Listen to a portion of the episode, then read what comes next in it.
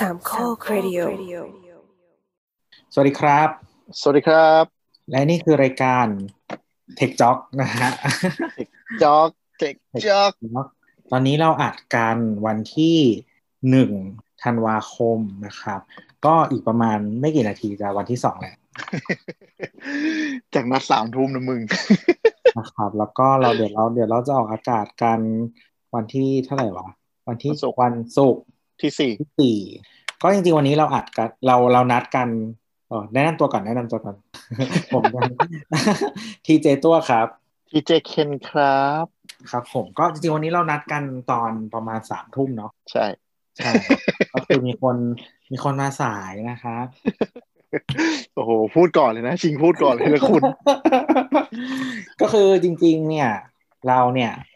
มีนัดกินข้าวนะกับทีม คือนัดขึ้นนัดขึ้นมาตอนประมาณแบบสี่โมงอย่างนี้มั้งกับทีมนัดพลวันพันด่วนมาก แล้วนัดกันได้ด้วยอะสุดยอดในมากโคตรในต้องสาซื้มโค้งเรดิโอเนี่ยนะฮะก็ไปกินหมูทอดกันมานะครับแล้วก็ตามด้วยคากิโกริโคตรสงสารคุณผู้ฟังที่เปิดมาตอนค่ำๆอะไรอย่างเงี้ยนึกว่าจะแบบฟังสบายๆก่อนนอน เจอของกินปลาใส่หน้า คือมันจะมีรายการหนึ่งที่ใน YouTube ว่า แล้วเขาก็จะชอบเวลาเขาไปกินอะไรเขาคือเขาไปกินบ่อยมากแล้วเขาก็จะชอบพูดว่า ขอโทษคุณผู้ฟังที่เปิดมาตอนดึก ๆด้วยนะคะอย่างเงี้ยเออจริงเออ นั่นแหละนะครับ แล้วๆก็แต่ร้ายคือปกติแล้วว่าเราอะ จะไม่ค่อย คือเราเล่นโซเชียลเยอะแหละเพียงแต่ว่าเราอะจะไม่ค่อยโพสต์รูปอืม เออ แต่ว่าเราอะชอบถ่ายรูปอาหาร ซึ่งเราก็จะไม่ได้โพสต์ที่ไหน เราจะส่งไปในกลุ่มไลน์เท่านั้น เออค้นเหลวค้นเหลว ในขณะที่ฉันกำลังนั่งเน่าอยู่บ้านรอว่าตัวเมื่อไหร่จะกลับบ้านก็มีลูกคากิโคลิปลาเข้ามาในกลุ่มสามโคกโคตรเหลวฮะรูปแบบไปนะครับจำหมูไว้ท่องหมูทอดนะหมูทอดวาโกใส่ไม่นี่ดีไปกินหมูทอดอะสุดท้ายจบจบวาโกอะใช่ก็ไปกินวาโกก่อนเสร็จแล้วก็ไปกินคากิโกริอัปเตอร์ยูแล้วทำไมกลับมาซะดึกอ้าวก็กว่าจะ กินเสร็จตั้งนาน หมูทอดมันคือหมูทอดด่างงมากคือ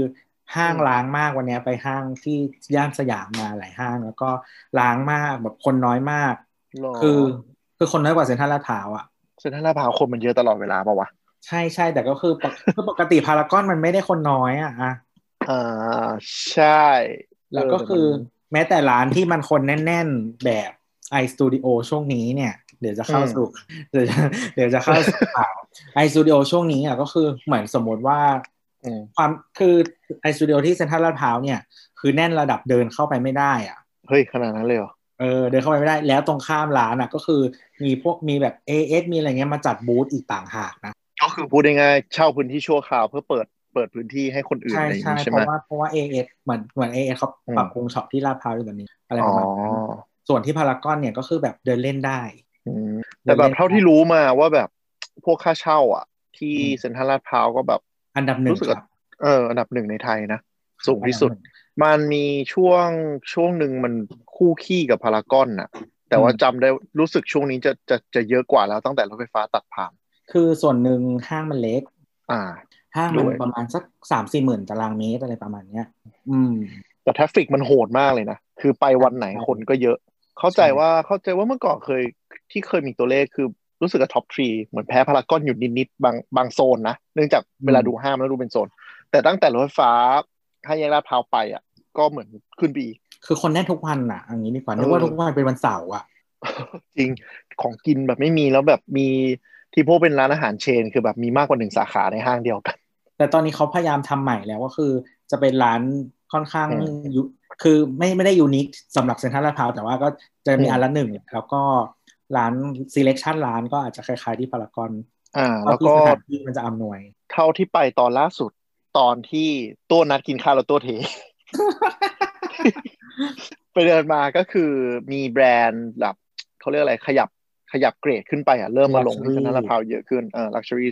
มากขึ้นแล้วก็เป็นพวกแบรนด์สตรีทแบรนด์อะไรเงี้ยเริ่มเข้ามาละคือเซ็นทรัลสาขาที่มี luxury มันอืมก็มีจะมีแบบลาดพร้าวที่ลงอยู่แล้วแล้วก็มีอืมลาดพร้าวแล้วก็มี เซ็นทรัล at เซ็นทรัลเวิลด์แล้วก็บางนาอืม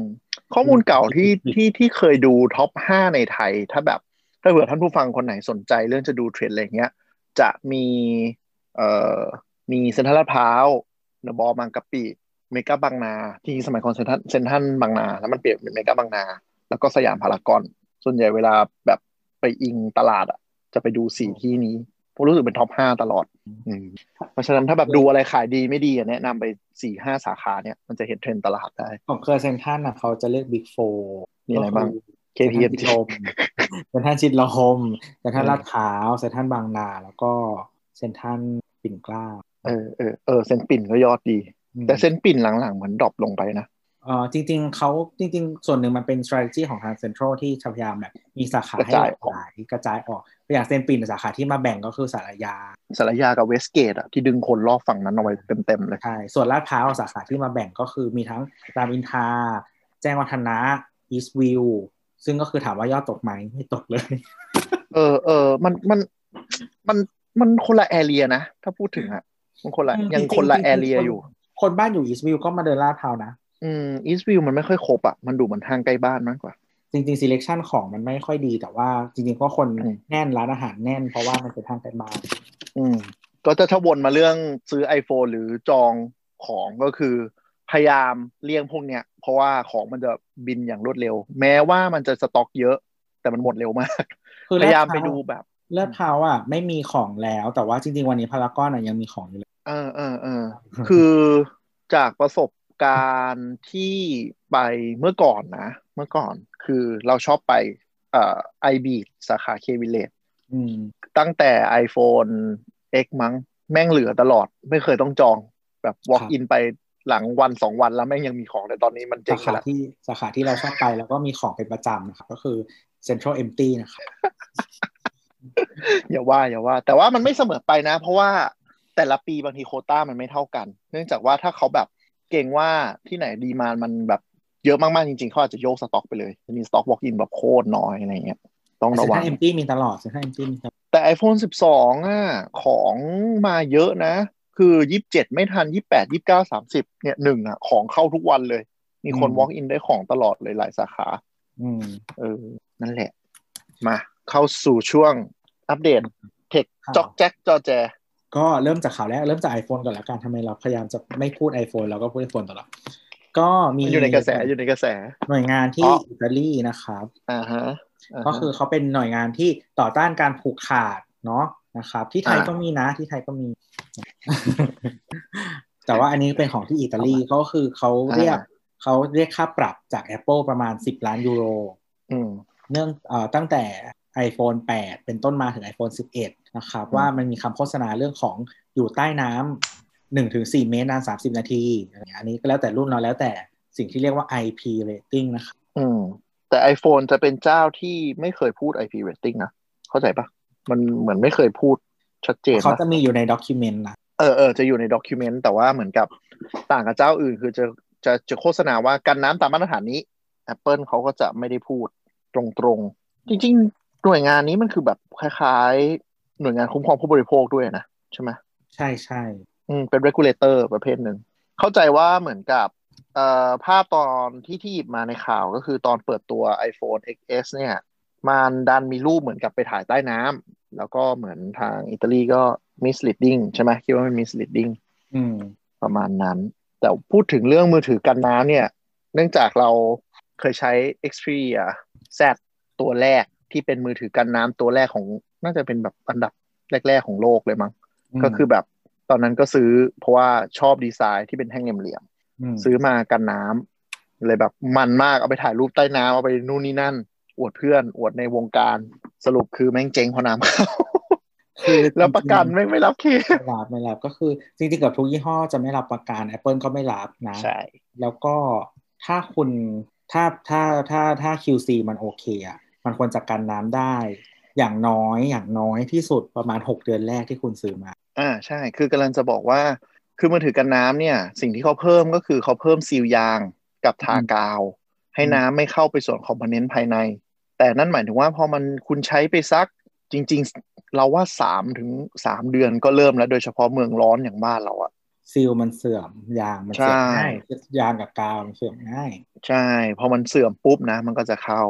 คือยิ่งรุ่นที่เขาได้เรตติ้งอะ เราเข้าใจว่าเขาเผื่อไว้แล้วแหละอาจจะประมาณสักปีหนึ่งตามมาตรฐานเมืองหนาวอะไรอย่างเงี้ย แต่พอมันเป็นบ้านเราที่มันโหบางคนแบบใช้มือถือกลางแดด หรือว่าเจออะไรร้อนๆอะ โอกาสที่กาวมันจะเริ่มเสื่อมยางมันจะเริ่ม จริง ๆ มันมียางอะมันแค่รั่วแบบามดนิดเดียวอะแล้วไปเจอน้ำอะน้ำแบบน้ำแช่นะมันก็ค่อยๆเข้าไปจนพังหมดเลย แล้วก็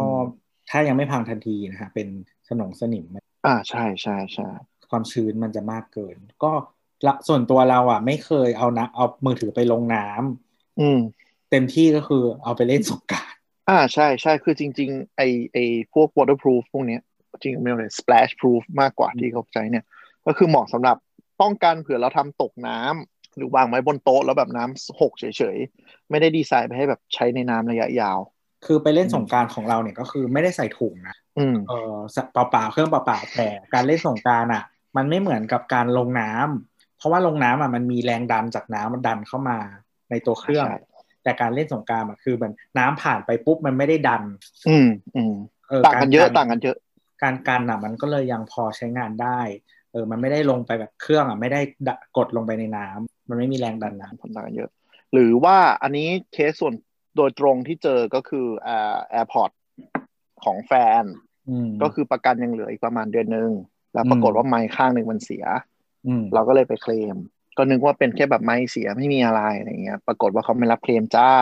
อืมเนื่องจากว่าเป็น water damage อืมอืมคือเวลวิธีดูสังเกตไมค์ AirPod เสียๆก็คือ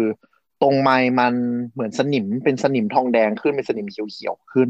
อืมอันนั้นเป็นหลักฐานว่านั่นแหละเสียหายจากน้ำเข้าอืมถามว่าน้ำเข้าได้ยังไง ไม่เคยจมน้ำไม่เคยเลยคำตอบคือเหงื่อเหงื่อ อืมเพราะว่า AirPod บางทีใส่เหงื่อปุ๊บ โดนเหงื่อโดนอะไรปุ๊บเราก็ใส่ลงไปในเคสเลยไม่ได้เช็ดที่เรียบร้อย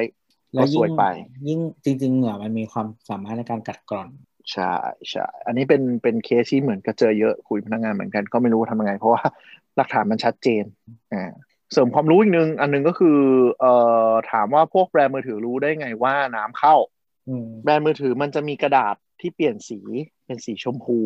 ครับซ่อนอยู่ตามจุดต่างๆ ในเครื่อง เพราะฉะนั้นจะโกหกเขาค่อนข้างยาก ของนะจ๊ะ iPhone จะมีที่ที่คนส่องกันบ่อยๆ ก็คือในถาดซิม อะซิม รู้สึกจะมีเดี๋ยวหลังๆมีมีถาดซิมอย่างเดียวมั้งเมื่อก่อนมีรูชาร์จด้วยถ้าจำไม่ผิดอืมรูชาร์จรูหูฟังอะไรเงี้ยเอออ่าอ่าอ่าส่วนที่มันน้ำมันเข้าไปได้อะอืมแต่ว่าถาดครับถาดถาดซิมอะก็คือจะเห็นชัดเป็นกลมๆขาวๆ ถ้าเปลี่ยนสีก็คือ bye bye ส่วนเคสที่อิตาลีฟ้องนี่แม่งไม่รู้จะ settle อีกกี่ปีอะอืมน่าจะนานอยู่ เพราะว่ามันเพิ่งเริ่มฟ้อง ใช่ แต่ก็เดี๋ยวถ้าคือถ้าเป็นแนวนี้จริง ๆ น่าจะต้องโดนทุกเจ้า เป็นไปได้เป็นไปได้เออแต่แต่ว่าว่าก็แต่ว่าก็ต้องดูอิตาลีอะมันมีของอิตาลีอะไอโฟนอะ บังคับประกันสองปีด้วย อิตาลีเหรอใช่เลยอ้าวเหรอเพิ่งรู้เหมือนเครื่องเครื่องใช้ไฟฟ้าเกือบทุกอย่างเลยรู้สึกจะรับประกันสองปีเป็นกฎหมายนะครับ ก็เขาคือที่รู้อะที่ที่มีก็มีมีออสเตรเลียอีกประเทศหนึ่งเออคือไม่ต้องซื้อ Apple Care ก็ก็ได้ แต่เข้าใจว่าซื้อ Apple Care มันจะได้เรื่องอุบัติเหตุ ใช่ได้เรื่องอุบัติเหตุเออที่แบบเปลี่ยนเครื่องเคลมเครื่องราคาแค่แบบไม่กี่พันนะแต่หมายเออถึงว่าแบบกะเอ่อเครื่องดีเฟกต์หรือมีปัญหาภายในสองปีเนี่ยก็คือไม่ต้อง เคยมีฟ้องกันอยู่ด้วยประมาณว่าแบบ คือประเทศของอย่างอื่นอะแม็กเมกอะไรเงี้ยมันจะเป็นสามปีใช่ไหมแล้วคือแบบเออประเทศอื่นอะ มันแปลว่ามันบวกสองปี แต่อิตาลีอะบวกหนึ่งอืมแล้วเหมือนเขาก็เลยฟ้องว่าแบบอ้าวทำไมประเทศอื่นมึงขายมาบวกสองประเทศกูไม่บวกสองล่ะ เออ เพราะว่าประเทศคือแต่คือประเทศเขาบังคับบังคับสองแต่แรก แล้วก็ต้องทำไมมึงขายของเหมือนกัน แล้วมึงไม่บวกสองเหมือนกันอืมถ้าการเมืองดีนะครับอืมครับผมถ้าการเมืองดีเราจะมีหน่วยงานคุ้มครองบริโภคที่ดีหน่วยงานครับผมอะไรนะพวกนี้ที่จะใช่บ้านเราเป็นก็ตัวดีแทนแล้วฟ้อก็งแทนเราอืมแล้วก็มีหน่วยงานนะครับ ให้ควบรวมแล้วมี Market Share เกิน80%นะครับเอ้าเขาไม่นับไงเขาบอกมีตั้งเยอะแยะคุณซื้อของได้ตั้งหลายทาง แต่เวลาพูดถึงอะไรก็ไปลองสืบดูแล้วกันนะครับอ๋ออ๋อเขาบอกเขาเขาให้ช่วยสังคมแล้วเขากำหนดโควต้านี่ว่าซื้อจากของเวนเดอร์รายย่อยก็พอแล้ว vendor รายใหญ่ยังเกลียดเลยอะหุ้นนะแอปเปิลหน่อยแอปเปิลหน่อยอืม vendor รายใหญ่ยังเกลียดเลย vendor รายใหญ่แบบ คิดทุกวันว่าจะทำยังไงให้มึงมีคู่แข่งก็ไม่มี จริง พยายามดันดันเจ้าอื่นก็ดันไม่ขึ้นเออ ขนาดคือดันเจ้าเจ้าเจ้าที่แบบ อะไรนะ ร้านครอบครัว ดันมาตั้งนานแล้ว จนร้านครอบครัวมีคนมาซื้อไป ก็ยังช่วยดันต่อยังไม่ขึ้นเลยนะฮะนั่นแหละนะก็คือดูกันต่อไปว่ายังไงเรื่องกันน้ำก็อยากให้ระวังระวังเราเข้าใจว่าหลังๆอะ ทุกเจ้าอะต่อให้มันกันน้ำไอพีแบบสูงๆอะเขาก็ไม่โปรโมทละเพราะว่าเข้าใจว่าคงมีคือคือการที่อิตาลีขึ้นมาฟ้องเลเวลนี้ได้อะเราเข้าใจว่าต้องมีเคสเล็ก ๆ ที่เขาวิ่งไปหาผู้ของผู้บริโภค เยอะ จนมันเริ่มเยอะจนจนเขาเลยต้องฟ้องให้มันเป็นเคสตัวอย่างขึ้นมา อืมเราเข้าใจว่าอย่างนั้นนะ เพราะว่ายิ่งในยุโรปมันค่อนข้างน่าจะคุ้มครองเยอะอย่างเช่นถ้าแบบลูกค้าเขาแบบอ้าวเห็นโฆษณามีกระโดดลงไปถ่ายในน้ำอะไรอย่างเงี้ย มันก็น่าจะแบบใช้ได้สิแล้วก็เดี๋ยวข่าวครับควอคอมเปิดตัว CPU ใหม่ สดๆร้อนๆหนึ่งชั่วโมงที่แล้ว ครับผม Snapdragon 88 ชื่อรุ่นโคตรตลกอะขายคนจีน ใช่แต่แบบมันไล่มาตลอดป้าแปดห้าห้าแปดหกห้าแล้วอยู่ๆก็แบบจะไม่แปดเจ็ดห้าจ้าแปดแปดแปดเลขเฮงนั่นแหละ เป็นยังไงครับ เป็นยังไงเป็น CPU ตัวท็อปตัวใหม่ ก็ถ้าใครจะรู้ว่าฝั่ง Android ส่วนใหญ่แนวหน้ามันก็จะเป็น Snapdragon จาก Qualcomm อะเนาะอืมซึ่ง 888 เนี่ยมันก็จะมาพร้อม CPU 5 นาโนเมตร ที่เท่ากับ A14 แล้วก็จุดจุดที่น่าสนใจก็คือเอ่อโมเด็ม X60 ที่เปิดตัวต้นปี ก็พร้อมมามาใส่แล้ว อันนี้ซัมซุงหรือที่ SMC ผลิต อะไรนะ อันนี้ซัมซุงหรือที่ SMC ผลิต เออ ไม่รู้อะกำลังมันเพิ่งเปิดตัวในงานเอ่อ Qualcomm Tech Day อืมเออเปิดตัวมาก็แต่หลักๆก็คือว่าจะมาในปี 2021 โดยเจ้าแรก ๆ ที่มาจะเป็นมี่ 11 กับ OnePlus 9 ที่น่าจะมาแรก ๆ จุดเด่นของ 888 คือไอ้โมเด็ม X60 กับ 5G แล้วก็ 888 เนี่ยจะเน้นไปที่แบบ Optimize มากขึ้น เนื่องจากว่าโมเด็ม X55 ที่อยู่ใน iPhone 12 ด้วยเนี่ย มันเชื่อมต่อ 5G ได้เขาเคลมว่านะ ดีแล้ว แต่มันแดกแบตเหมือนที่หลายคนออกมาโหยหวนเรื่อง 5G แดกแบตปัจจุบันหลายคน60ก็เลยจะพอมี iPhone นะ ถึงจะมาบ่นไม่ก่อนหน้านี้แบบมีคนใช้ 5G อยู่แบบปรับปรายมาก ๆ อะไร คือมีมีมีเพื่อนที่ใช้ S 20 Ultra คือเปิดจอแบบดิมดิมๆแล้วก็เปิดจอขาวดำเพราะมันบอกว่าเดี๋ยวแบตอยู่ไม่ เออ มันแดกแล้วแบก็ตเลยถามมากว่าแล้วมึงซื้อมาทำไมเออ แต่ขอขอบ่นก็เลยถามเยอะว่าหน่อยมึงใช้มึงใช้แบบโนเกียสามสามหนึ่งศูนย์ไหมจะใช้จอขาวดำเออ มันมีคนประเภทที่เหมือนกับ เราจำได้ตอน Android ว่าเปิดตัวฟีเจอร์เปลี่ยนเป็น Super Power Saving Mode อะอืมที่กดแล้วแบบใช้ได้อยู่ประมาณสามแอปเลยอย่างเงี้ยแล้วอืมมึงจะซื้อทำไม คือเปิดมาใช้เป็นฟีเจอร์โฟนเหรออะไรอย่างเงี้ย แล้วบางคนแม่งแบบแบตเหลือ ครึ่งหนึ่งก็เปิดแล้วอะใช้เพื่อ ไม่แต่มันตั้งตั้งโหมดได้ไม่ใช่เหรอ แบบใช้ allow แอปอะไรเพิ่ม something ได้ได้มันได้อยู่มันล็อกได้แค่สี่แอปอะไรประมาณเนี้ยแล้วจำได้เป็นลายขาวดำเออก็คือใช้ไลน์ซึ่งเอาจริงลายมันแบบแดกแบตจาก process ข้างหลังมากกว่าจอยคือถ้าคุณตั้ง allow ลายไว้ให้แดกแม่งแบบแบตแดกแบตโคตรก็คือใช้ไลน์แล้วก็ทวิตเตอร์อืม ไม่ยอมอะไรนะ อย่างน้อยขอให้ได้ช็อตเถอะอย่างอื่นไม่เป็นไรแต่ทวิตเตอร์จริงๆมันไม่กินแบตมากเท่า เท่า Facebook อะ Facebook คือเฮียอืม แอปเร็วๆ ต้นๆ เลยก็เนี่ยแหละ พวก IM อะจะกินแบตอยู่แล้ว เพราะว่ามันต้องสแตนบายเพื่อดึงข้อมูลพื้นฐานไงเทเล r a m ก็กินวัดแอปก็กินแต่ iOS อะมันปิดมันปิด background แอป refresh ได้แต่ถ้าใช้ IM แล้วปิดก็ก็ไม่รู้ว่าใช้ทำไมเพมัราะนว่าได้อยู่มันพุชมาได้อยู่ ปิดก็ยังมันจะ push พูด text มาก่อนใช่ปะใช่มันพุชได้ มันพุชได้แค่เออพวก background process อะไรมันจะไม่ไอ้นี่หรอกแต่เราเข้าไปกดเข้าไปทีหลัง เออ ก็จุด อวยของ 888 ก็แบบมี AI engine นู่นนี่นั่นบลาบลาบลาไม่มีอะไรมาก แต่หลักๆก็คือ ก็ต้องดูว่า 888 จะมาสู้กับ A14 ยังไง เขาว่าน่าจะน่าน่าจะแรงอยู่นะเขาเคลมว่าเขาอัปเกรดเรื่อง GPU มาเยอะมาก ใช่ใช่ใช่ซึ่งจริง ๆ ในผู้เล่นหลักๆของของ GPU ตอนเนี้ยเอออม Qualcomm อะก็ตามตาม Apple อยู่แล้วแหละ อืมอืมแล้วก็ ไม่ได้ไม่ได้ไม่ได้ดีกว่าของของของตัว ARM ที่ทำมาเองที่ชื่อมารีเท่าไหร่ อ่าใช่ คือไม่ได้ไม่ได้อะไม่ได้ไม่ได้ดีมากอืม GPU ของของ Qualcomm ชื่อ Adreno น่าจะคุ้นๆกันอยู่ ครับผมแต่ว่าปัญปัญหาของของค่าย Android อะ คือตัว Qualcomm อะมันมีปัญหาคือมันชอบเปิดตัว สมมติเดือนนี้เดือนสิบสองใช่ไหมมันเปิดตัว กว่าจะลงมือถือจริง ๆ ปุ๊บนู่นอะล่อไปบางทีเดือนสี่เดือนห้าอะไรอย่างนี้เลย เพราะฉะนั้นมันก็เลยทำให้ทำให้รู้สึกว่าแบบ มันเปิดตัวมาสักพักแล้วพอมันเบนช์มาร์กออกเครื่องจริงปุ๊บมันรู้สึกว่าแบบมันไม่ได้แรงแล้วอะมันผ่านไปครึ่งปีอะคือมันมีคนวิเคราะห์ไว้ส่วนหนึ่ง อันนี้เป็นเรื่องของ Apple กับผู้ผลิตรายอื่น ซึ่งรวมทั้งอืม Qualcomm และ Intel นะหมายถึงว่าคือ Apple อะ มีลูกค้าคนเดียวเออชิปของ Apple น่ะมีลูกค้าคนเดียว Apple business model ไม่ได้ขายชิป คือชิปมึงจะอืมคิดราคาต้นทุนก็ได้ เออออืมไม่ได้ขายชิป ลูกค้าคนเดียวก็คืออีกแผนกหนึ่งในอืม Apple อะไรอย่างเงี้ยเพราะฉะนั้นเนี่ยการที่คุณจะมาคือคุณไม่จำเป็นต้องมีการเปิดตัว CPU อะเออ่าอใช่ใช่แล้วคือคือคุณไม่จำเป็นต้องเปิดตัว CPU แล้วก็บอกบอก potential customer ว่ามาดูสิฉันมีของใหม่ มาดูของฉันสินู่นนี่นั่นมันมันไม่ต้องทำสิ่งนี้ เพราะฉะนั้นเนี่ยมันจะไม่มีการแบบว่าเห็นก่อนแล้ว เรามีคาดหวังเรานู่นนี่นั่นอะไรอย่างเงี้ยเนาะแล้วเราก็ไม่ได้ทำเพื่อ เขาเรียกว่าอะไรอะ ไม่ได้ทำเพื่อให้คนมาซื้อ CPU เราอะไรอยู่แล้วมันพูดถึง Apple ใช่ไหม Apple ใช่คือใช้ภายในอยู่แล้ว เออ ใช่ใช่ก็ไม่ได้จะต้องมาแบบโฆษณาโฆษณาเรื่อง CPU หรือว่ามาพูดเรื่องสปงสเปค CPU อะไรด้วยซ้ำอะไรอย่างเงี้ยอืมอืม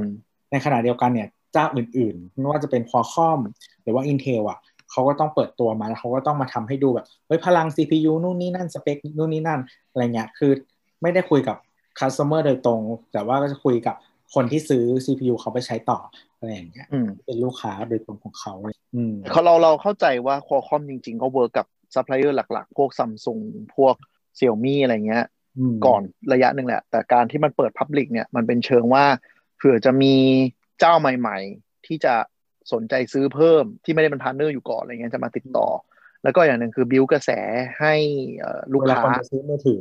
รุ่นอ่าไหนก็ตามที่ใช้ชิปของ Qualcomm อะไรอย่างเงี้ย อะไรอย่างนั้นมากกว่า ก็คิดว่าคิดว่าส่วนตัวคิดว่าน่าจะสมน้ำสมเนื้อกับ A14 นะแต่แต่ A14 ก็เดี๋ยวอาจจะเปิดตามอย่างน้อย Apple อย่างน้อยครึ่งปีตัวอ่า แล้วเดี๋ยวมันจะเป็นลูปอย่างนี้ทุกปีก็คือ แล้วเดี๋ยว Apple ก็จะเปิด A14X อืมแล้วมันก็จะแบบไปเร็วแบบเดิมแต่ดีแล้วแหละมีการแข่งขัน ก็ไม่แข่งนะก็มีอยู่สองเจ้าอืมอืมนั่นแหละครับนั่นนั่นแหแหละละอะโอเค หมดข่าวแล้ว วันนี้นะครับ วันนี้เราจะมาคุยกับคนฟังนะคือจริงๆเราอะขอเหมือนขอแบบคำถามไปอะไรประมาณเนี้ยก็คือเรากะว่า เราก็แบบจะไม่ต้องทำกันบ้าน เออนะอยากอยากสาวสาวสาวช่างเถอะอะไรอย่างงี้บ้างนะฮะคุณหมอคะอะไรอย่างเงี้ย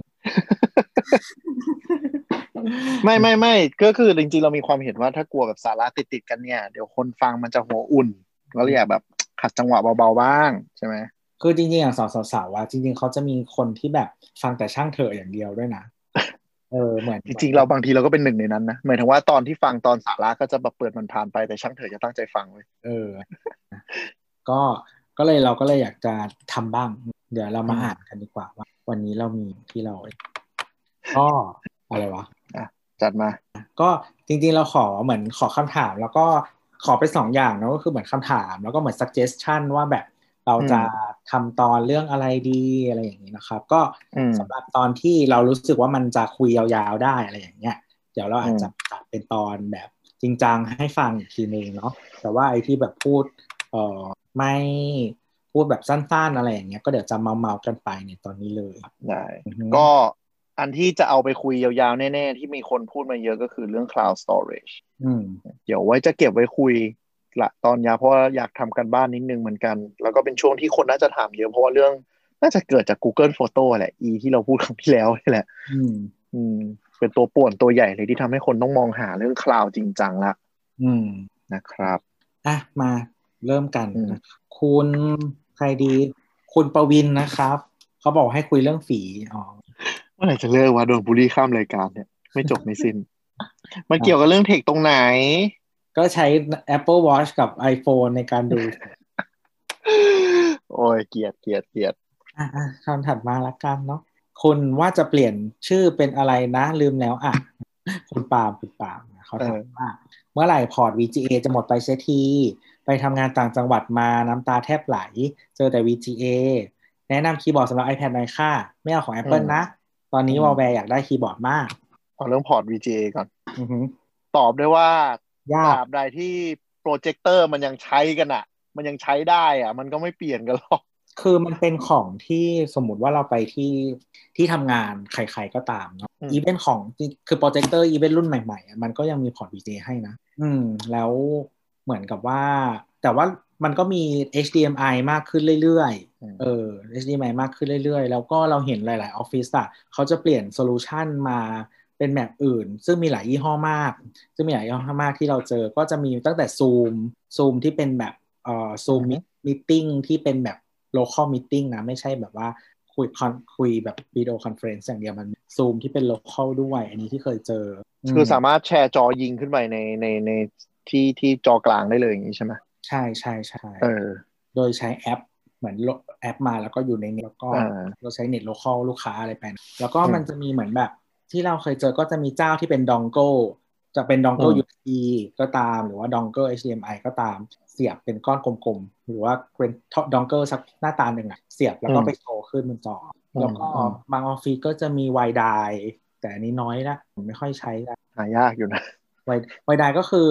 มันจะ built-in มากับจอนะครับ ซึ่งเออ Mac ใช้ไม่ได้นะฮะต้องใช้ Windows เข้าใจว่าอืมมีช่วงหนึ่งบางอันก็ hack ด้วยการทำเหมือนกับ cast จอขึ้นไป Google Cast ขึ้นไป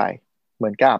ยังไงดีอะหาพวก Media Box หรือว่า Google เอ่อ Chromecast อะแล้วใส่แล้วก็ให้ cast จอขึ้นไปได้ แต่เหมือนแบบ delay มันเยอะแล้วมันบางทีมันมีปัญหามั้ง เพราะว่าถ้า guest มาก็ต้องมานั่ง login อะไรอย่างนี้อืมเราเคยเห็นบางออฟฟิศทำแล้วก็ไม่ทำแหละคือออฟฟิศเราใช้ Apple TV อืมอืม ก็ใช้แม้กระทั่งออฟฟิศใช่ มันก็เลยไม่มีปัญหา ถูก นั่นแหละ คนทั่วไปไม่ได้ไงจ้าก็คือที่คือที่ คือแต่ว่า environment ในออฟฟิศอะมันง่าย เพราะว่าจริงๆออฟฟิศอืมเป็นคนควบคุมอยู่แล้วเนาะว่าอืมใครจะใช้คอมพิวเตอร์ยี่ห้ออะไรเงี้ยอืมเออก็ที่ที่คือที่ออฟฟิศเราอะประมาณสัก 80%ของคอมพิวเตอร์น่าจะเป็น Mac นะอืมก็มีคนใช้ Windows บ้าง ซึ่งคนใช้ Windows อืมเนี่ยก็คือมีสายใช่ไหมอืมแต่ว่าใช้ Windows มันมีความลำบากก็คือใช้ใช้ Apple TV ไม่ได้แล้วก็คือใช้ AirDrop ไม่ได้อีก ซึ่ง AirDrop มัน AirDrop มันไม่ควรเป็นมาตรฐานในการทำงานโว้ย ก็จะทำให้ติดคุกกระจกตลอดไปถ้าใช้ AirDrop เป็นจนชิน Mac อะดีตายนะฮะจ้ะไม่แล้วงี้เอาแล้วงี้ไปไป present ออฟฟิศลูกค้าทำไงก็ต้องพกอี dongle มหาศาลก็ไปคือทุกคนนะครับจะ request dongle ไปที่ทีมเอ่อทีมทีม buy buy ทีมอ่าทีมจัดซื้อนะฮะทุกคนก็จะมีเออ dongle เป็นของตัวเอง ซื้อเลยเหรอ ไม่แบบมีส่วนกลางให้หยิบติดตัวไปอย่างนี้เหรอไม่มีไม่ก็คือทุกคนคือทุกคนที่มีหน้าที่ติดต่อลูกค้าก็จะมีที่เขาซื้อไว้อ๋ให้อไว้ให้ใช้แล้วก็ ทุกทุกอันที่เขาซื้อเขาก็จะเลือกมาแล้วว่ามึงมีทั้ง VGA และ HDMI อ่าอ่าคือ Apple มันจะมีอะแดปเตอร์ที่ออกสามหัวได้อืมมี VGA HDMI แล้วก็เป็น USB อีกอันหนึ่งเพื่อเติมไฟเลยเป็นแต่มาคืตอรในฐานในในในออฟฟิศอะมีมีหลายรุ่น มันจะมี MacBook Pro แก๊งหนึ่งในออฟฟิศที่มีพอร์ต HDMI เว้ยอ๋อเออใช่เออแล้วก็จะมีแก๊งที่เป็นแบบ USB-C อันเนี้ยก็จะเป็นแบบอีกแก๊งหนึ่งส่วนของเราที่เราเครื่องที่เราใช้อยู่เป็น Display Mini DisplayPortโหของ unique เว้ยไม่แต่ว่าแต่คือรุ่นรุ่นที่เราใช้อะ ใช้ในออฟฟิศกันค่อนข้างเยอะเหมือนกัน ก็จะมีแก๊งแก๊งเอ่อ Mini DisplayPort แล้วซื้อดอง dongle Apple แท้ปะไม่ค่ะ dongle Apple รู้สึกรู้สึกตัว HDMI หรือตัว USB-C นั่นแบบสามพันปะทอเออสามพันนะซื้อ UGREEN ยี่สิบอันก็ได้จริงๆเออ จริงบ้าเสียไปจแล้วนทิ้งเสียจนทิ้ง ก็ก็คือจริง ๆ ยากอะที่มันจะหายไป แต่ว่าพูดถึงอะไรเดี๋ยวเดี๋ยวเดี๋ยวอะไรยาก VGA VGA ยากที่มันจะหายไป ซึ่งหลาย ๆ ออฟฟิศอะเขาก็มี solution อื่น ๆ มา แต่ว่ามันก็ไม่ได้ universal อยู่ดีอย่างที่อย่างที่เล่าไปอืมคือ VGA อะมันมันมีมีข้อดีอย่างหนึ่งคือมันเป็นพอร์ตอนาล็อกอืมคือการที่มันเป็นพอร์ตอนาล็อกอะหมายถึงว่าเวลาต่ออะมันจะปัญหาน้อยอืมคือหมายถึงว่าถ้าเราเป็นพอร์ตดิจิตอลพวก อ่า DisplayPort หรือ HDMI เนี่ย สมมติสายคุณเสียหรือว่าพอร์ตมันเจ๊งนิดเดียวอะ มันจะดับไปเลย ใช้งานไม่ได้เลยนึกออกไหมหมายถึงเวลาต่อเข้าตัวตัวโปรเจคเตอร์นะฮัลโหลอืมฮึเออแต่ในขณะที่ถ้ามันเป็น VGA อะ สมมุติมันต่อไม่ดีหรือพอร์ตอะไรไม่ดีอะ เต็มที่มันแค่ภาพบูดนี่คือเหตุผลที่เวลาเราไปหลายที่ที่ต่อแล้วภาพมันจะแบบสีเหียกๆหน่อย หรือมันจะไม่ค่อยชัดหน่อยอะไรเงี้ยอ่านั่นคือ VGA แล้วการที่แบบพอมันพอนาล็อกเนี่ย แล้วเครื่องโปรเจคเตอร์มันก็ส่วนใหญ่ค่อนข้างทนอยู่แล้ว เพราะหน้าที่มันคือแบบรับข้อมูลมายิงใจไป มันไม่ได้มีประมวลผลไม่ได้มีอะไรจุกจิกอะอืมเพราะฉะนั้นมันเลยอยู่มานานเป็นสิบปีก็ยังแบบหลายที่ยังใช้กันอยู่เลยไม่เปลี่ยนกันอืมอะไรอย่างเงี้ยซ่อมก็ง่ายยิ่งถ้าเป็นรุ่นเก่าๆมันแค่เปลี่ยนหลอดไฟมันก็ใช้ต่อไปเลยก็คงจะอยู่กับมันอีกนานเลยอะแต่จริงๆเดี๋ยวนี้เห็นหลายหลายออฟฟิศเหมือนกันก็จะมีเปลี่ยนมาเป็นจอทีวี อ่าอ่าอ่า จะเริ่มเห็นกลายเป็นจอทีวีเยอะขึ้นซึ่งส่วนใหญ่จอทีวีเนี่ย มี HDMI อยู่แล้วครับ แต่ว่าบางทีเขาก็ไม่ได้เตรียมสาย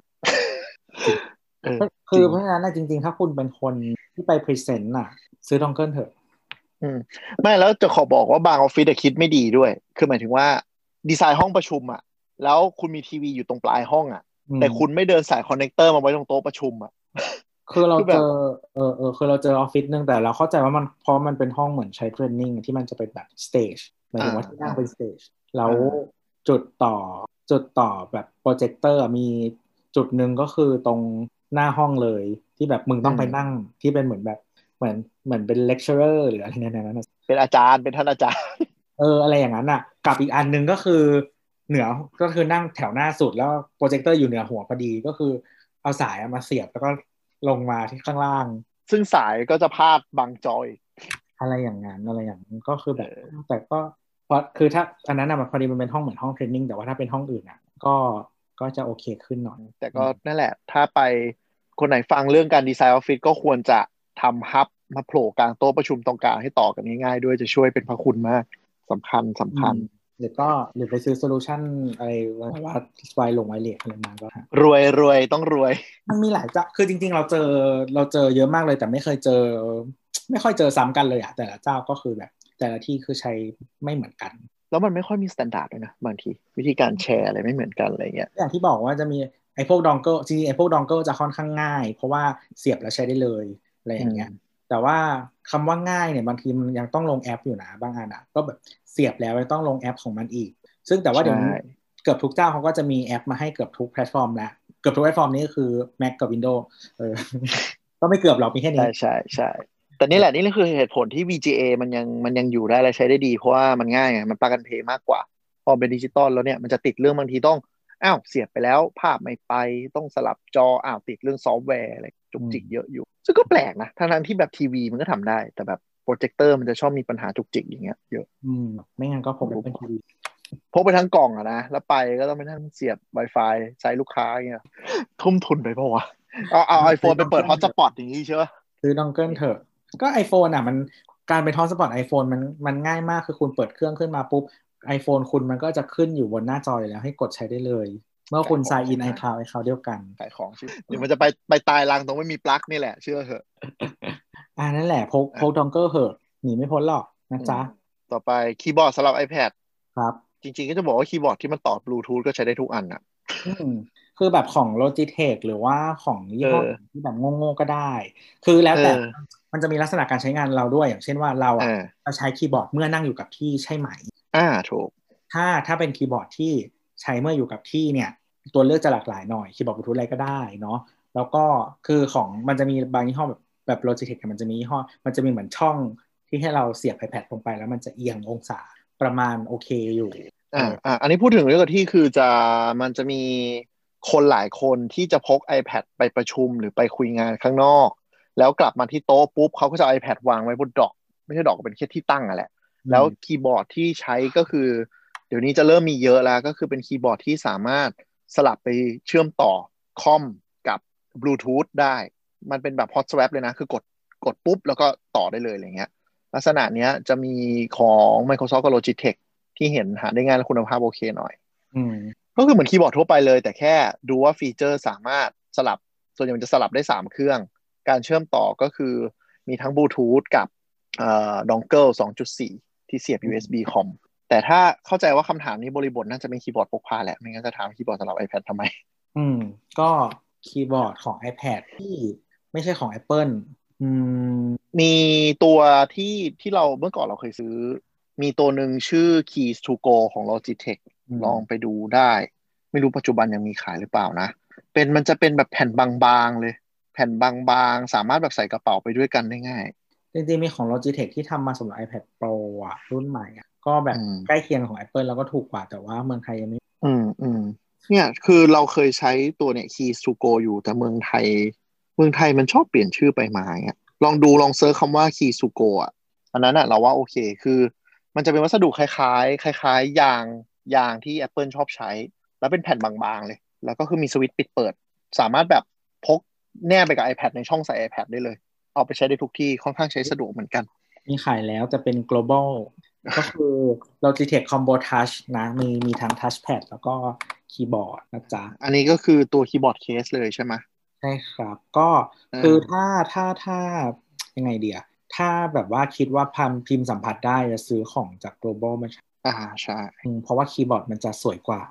ส่วนตัวเคยซื้อของจีนอืมที่เป็นคีย์บอร์ด คือหน้าตามันจะคล้ายๆเอ่อเขาเรียกว่า Smart Keyboard ตัวเก่าของ iPad อะที่เป็นเคสใส่แล้วมีตั้งเหมือนกัน ไม่ค่อยแนะนำเพราะว่าเนื่องจากมันไม่ได้ใช้ Smart Connector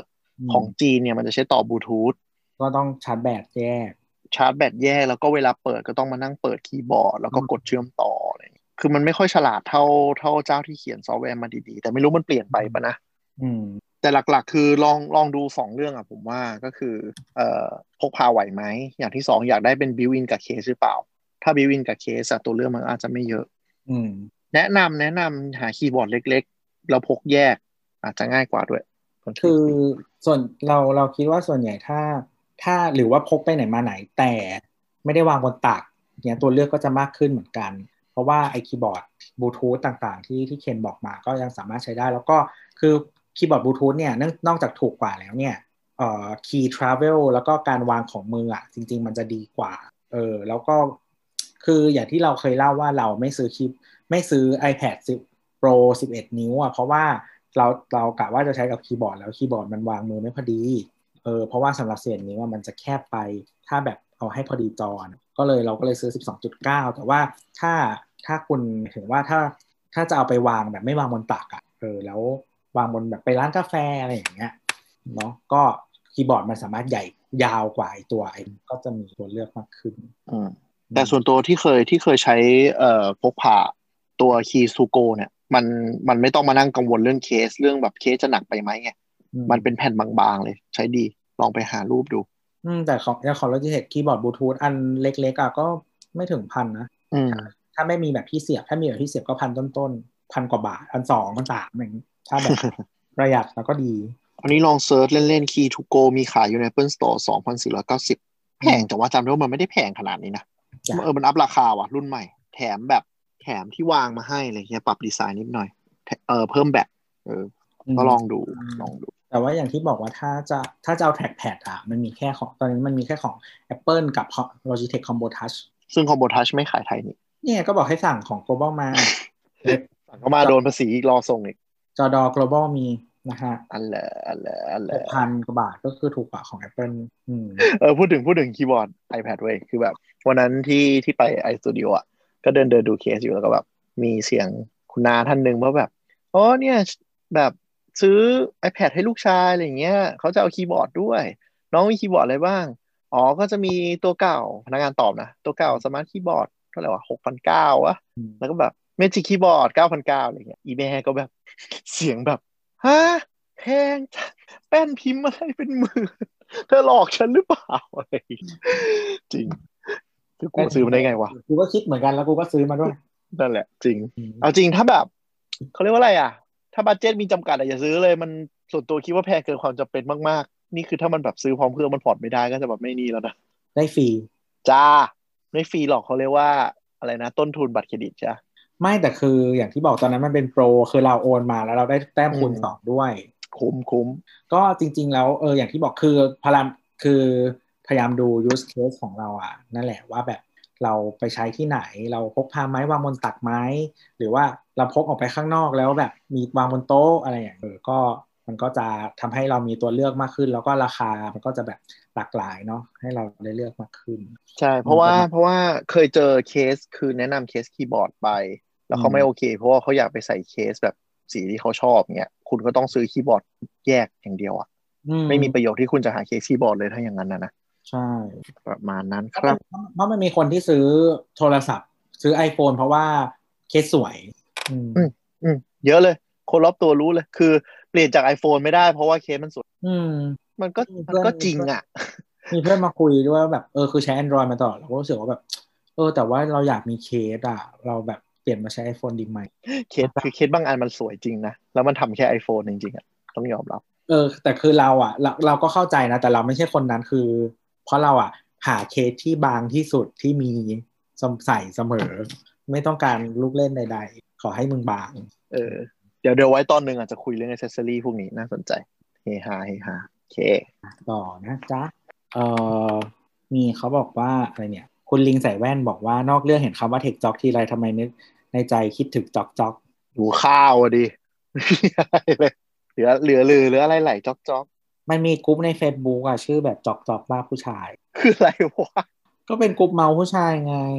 ทำไมต้องจอกจอกอะจอกแจ๊กอย่างเงี้ยหรอเออมั้งไม่รู้อะ ไม่หรอกจอกจอกคือหิวผู้ชายปะเออเออเป็นไปได้จ๊อกเลยอืมแล้วก็ชอบมาแฉเรื่องอะไรก็ไม่รู้จริงบ้างไม่จริงบ้างแล้วแกก็ไปตามอ่านเนอะไม่ไม่ได้อยู่ในกรุ๊ปมีถ้าถ้ารู้ก็คือมีคน cap มาให้ดู อ๋ออืมรูปหลงรูปหลุดอะไรเงี้ยอ๋อมคนนี้ได้กับคนนี้อะไรอย่างเงี้ยอ๋ออืมแหละคนแต่นี้จริงๆอย่าลืมนะครับคนเทคนี้จ็อกจุดเทคจ็อกต้องถอดถุงนะครับครับผมเทคจ็อกอย่าผวนไม่มีใครจะผวนเลย ไม่มีใครผวนหรอกอะมาต่อคนกิ้งคือเป็นกิ้งคือที่ขาดรองเท้าคู่หนึ่งบอกว่าเรื่องหนักๆก็ได้ครับ แม้ฟังไปจะหมดจะฟังไปขมวดคิ้วไปแต่ชอบอยู่ อืม ก็เลยเราก็เลยไปตอบว่าทีเจขี้เกียจ เอ้ยกลัวเตรียมข้อมูลพูดไม่ทันเราก็เลยบอกว่าทีเจก็มีสคริปต์ยังเล่าสดได้เลยนะฮะแต่มันต้องมีมันต้องตอนมาก่อนเราจะจะคุยเรื่องอะไรใช่ใช่มันต้องหาข้อมูลคร่าวๆแหละ เพราะว่าบางอย่างมันต้องรื้อรื้อความจำขึ้นมาบ้างบางทีอาจจะจำผิดบ้างอะไรบ้างไม่ไม่เคยหาเลยจ้าก็ปล่อยปล่อยข้อมูลให้ฉันพูดนี่นะไม่แต่ว่าแต่ว่าเรื่องเรื่องหนักๆอะมาคือยังไงดี กลัวว่ามันติดติดกันแล้วอาจจะเบื่ออย่างนี้ครับคือคนคนจัดรายการก็เบื่อไม่ใช่หรอก ถัดมานะจากคุณแสงเงาจากปลายเทียนเขาบอกว่าอืมให้ทำอยากให้ทำ collab กับคุณหมอขาเรื่องเบาๆอย่างสมาร์ทวอชการวัดคลื่นหัวใจ ความเสี่ยงโรคหัวใจรีวิวสมาร์ทวอชเจ้าดังที่มีขายในไทย เช่น Apple Watch Garmin Fitbit Samsung นะครับ จริงๆ เราก็แนะนำไปในทวิตเตอร์นั่นแหละเดี๋ยวบอกอีกทีเผื่อคนไม่ได้อยู่ตามทวิตเตอร์เนาะนะครับ ก็จริงๆ คุณหมอขานะ จะมีตอนที่ 43 ชื่อว่าเฮ้ยเฮ้ยสามสิบแปดสามสิบแปดสามสิบแปดสามสิบแปดชื่อว่าแกจ e t สายสุขภาพ ครับ ก็จะคุยเกี่ยวกับเรื่องนี้แหละนะครับ ก็พี่แอนบอกไว้ว่าก็คือจริง ๆ มีทั้งเคนทั้งแอนนะฮะแต่ไม่มีตัวครับมีทีเจเคนแล้วก็ทีเจแอนนะคตัวรับตัวมีแกดเจิตใส่สุขภาพเหรอะครับเอ่อแล้วก็เราก็เลยเราก็เลยบอกว่าถ้าอยากมีทีเจตัวกับทีเจแอนนะครับ ก็คือไปฟังกันเสาเสาเสาเก้าเก้านะครับเก้าเก้าเอ่อชื่อชื่อเสาเสาเอ็กลุกกี้รันว่าด้วยนาฬิกาที่ซื้อมาก็สุขภาพดีแล้ว ดีเนาะ เป็นการตอบคำถามแฟนรายการด้วยการว่าขายของรายการอื่นใช่ไปฟังฟังดูนะครับก็ของสาวสาวเนี่ยอันนี้คือไปอัดในสวนสวนจตุจักรโหเออ แล้วก็นั่งแบบว่าดูคนวิ่งไปด้วยแล้วเราก็คุยเรื่องจ้ะซึ่งตอนดูคนวิ่งไปด้วยเนี่ยคือเรากินซูชิอยู่ซูชิในสวนเนี่ยนะใช่ก็คือเราไปนั่งในสวนเสร็จแล้วเราก็เช่าเสืออ่าฮะผืนหนึ่งเสร็จแล้วเราก็สั่งสั่งไอ้ฟู้ดเดลิเวอรี่อะซูชิมาแล้วก็อืมนั่งกินแล้วก็มองดูคนวิ่งไปมาเป็นการอ่านรายการที่ชิลมาก เฮ้ยคือเราพยายามจะอัดในสวนหลายรอบแล้วก็คือทำสำเร็จสนุกดี เสียงมันไม่จอแจเหรอไม่ไม่คนเขาวิ่งเขาไม่ได้มายุ่งอะไรกับเรา อ๋อเออส่วนใหญ่ถ้าสวนจตุจักรมันถึงสวนรถไฟปะมันต่อส่วนไหนวะสวนรถไฟกับสวนเอออ๋อเออไม่รู้ว่าไปตรงสวนรถไฟสวนรถไฟมันจะชอบมีเสียงเด็กเจียวจ้าวตลอดเวลา อันนี้ฟังจตุจักรเลย เกือบจะติดถนนแล้วนะฮะเออเออเออสวนรถไฟนี้ไม่สามารถแบบนั่งอัดอะไรในที่สงบได้ขนาดปลีกวิเวกแล้วก็ยังจะมีเด็กนรกปั่นจักรยานพุ่งเข้ามาชน คือผมเคไม่ยพเข้าใจยายามจะในสวนชุฬาร้อยปีแต่ว่า เราเคตอนนั้นไปแล้วมันดึกแล้วมันมียุงก็เลยแบบ ยุงเยอะมากอืมเรียนเวลาร้อยปีแบบโคตรของโคตรเยอะและไฟแบบไม่ค่อยพอด้วย ใช่ใช่แต่ว่าก็สวนจตุจักรโอเค แล้วก็คือเหมือนยังไงอะ มันก็มีเสียงข้างนอกบ้างแต่คือ vibe ของเสียงอะมันไม่ได้ ไม่ได้น่ารำคาญ มันจัดรายการบ้านและสวน จริงๆเคยไปจัดในร้านกาแฟแล้วก็มีเสียงรอบๆอะ แล้วก็บอกคนฟังไว้ว่า วันวันนี้จะมีเสียงนะเพ เพราะว่าแบบอีโบสแบบว่าไม่หาที่ให้อัดหรืออะไรสักอย่างอะเออแล้วคนก็บอกว่าเอ้ยดีสนุกเหรอวะแฟนรายการซาดิสอะไม่รู้ว่าแฟนรายการนี้จะเป็นยังไง เดี๋ยวเออตัวชี้ช่องเนี่ยวันหนึงจะพาให้เราไปอัดใน Apple Store ป่ะไม่รู้ ได้เหรอวะอัดในส้วม Apple Store ถึงไม่จะกล้องนะที่มีอะไรนะที่มี soap dispenser แต่ไม่ยอมใช้ เออ แต่เขาเปลี่ยนยังจากเอาขยะแล้วนะเออถังขยะดีขึ้นนิดนึงออไม่เข้าใจอะ งบซื้อเป็นสแตนเลสไม่มีเหรอวะ ใช่คือจริง ๆ อะ มันควรจะดีไซน์ดีไซน์ทูซ่อนถังขยะไว้แต่แรกเออเห็นด้วยเห็นด้วยเห็นด้คือวยมึงดีไซน์ซ่อนทุกอย่างได้ ซ่อนอุปกรณ์ของพนักงาน ซ่อนแบบเครื่องปริ้นบิน ซ่อนเฮียหาเหวอะไรนักหนาถังขยะทำไมมึงซ่อนไม่ได้ ไม่เราเข้าใจว่าเขาไม่ได้คิดแต่แรก แต่คือหมายถึงว่า ก่อนหน้าเนี้ยที่เป็นขยะพนักงานจะต้องกวาด แล้วเอาไปทิ้งในจุดรับตา แต่อืมถังขยะเนี้ยเอามาตั้ง เพราะว่าเขาเอามาทิ้งไอ้นี่ไอแอลกอฮอล์ไว้ อืมก็คือเหมือนกับตอนตอนก่อนหน้าเนี้ยที่เราไปเปิดตัวเราไปแววแวะไปดู Apple Watch Series 6 ครั้งหนึ่งอืมก็คือทุกครั้งที่เราลองหรือจับอะก็จะแบบดึงปุ๊บไว้แล้วก็ทิ้งอีถังขยะนั้นตลอดเวไอลาคอนสยามมีถังขยะเออไม่เคยสังเกตว่ะเพคือราะว่าคือมันคือตั้งแต่ไปคือตั้งแต่มีที่เซนทรัลเวิลด์ไม่เคยไปไอคอนสยามอีกอ่าอ่าไม่คืแต่อเราชอบนะ เราชอบนะ เพราะว่าคนไอคอนสยามแม่งน้อยลงอย่างมีนัยสำคัญเว้ยคนคืดีอ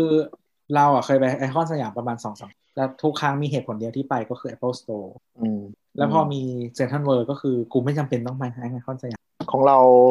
ไปไอคอนเราก็จะแวะไปไปสักการะศาสนสถาน มันมีวายที่แบบไปแล้วมันชิลดีอะนิดมันนึไม่งมีคนไงบ้า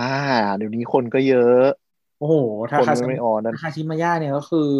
พนักงานอะ น้อยกว่าคนยี่สิบอันนั้นอย่านับดิอันนั้นอย่านับดิอันอื่นโอเค แต่ว่าถ้าไปถ้าไปเสาร์อาทิตย์ไม่แย่นะไม่ไม่น่าเกลียดละหลายหลายร้านหลายร้านก็คนเยอะอยู่ ยังรู้สึกว่ามันไม่ถึงกับวิกฤตอะไม่เป็นไรครับผมเป็นเซ็นทรัลลาดพร้าวครับคือถ้าเทียบกับเซ็นทรัล empty อะนั้นดูวิกฤตกว่าเยอะมาก แต่กลางเมืองแล้วนะ